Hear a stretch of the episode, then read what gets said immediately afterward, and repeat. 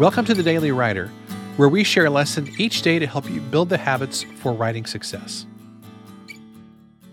We've talked about the urgency of today many times before on this podcast. Why? Because it's so easy to lose sight of the present moment when so many things beg for our time and our attention.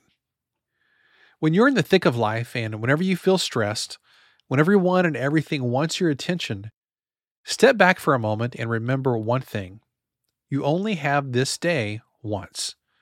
This day is never going to come around again. When you wake up tomorrow morning, are you going to be glad you spent today like how you're using it right now? Or will you wish that you would have had a little bit more time to write? The world renowned boxer Muhammad Ali once said, Don't count the days, make the days count.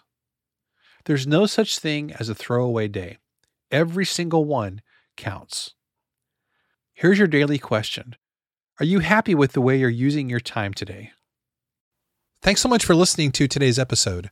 If you've been listening to this show for any length of time, you know that one of the four practices of a great writer is creativity. And in order to stay creative, you've got to have great input. And that's where writing prompts come in. A writing prompt is a sentence or two that helps you break through creative blocks, brainstorm new ideas, and get back into a state of flow. Writing prompts are an awesome creative tool for journaling, storytelling, creative writing, stress relief, social media posts, and so much more. But the great news is that you don't have to create these yourself. We've put together an amazing package of 365 daily writing prompts. So every day for the next year, you can have a shot of inspiration delivered straight to your inbox. You can check it out at dailywriterlife.com slash writing prompts. Thanks, and I'll see you tomorrow.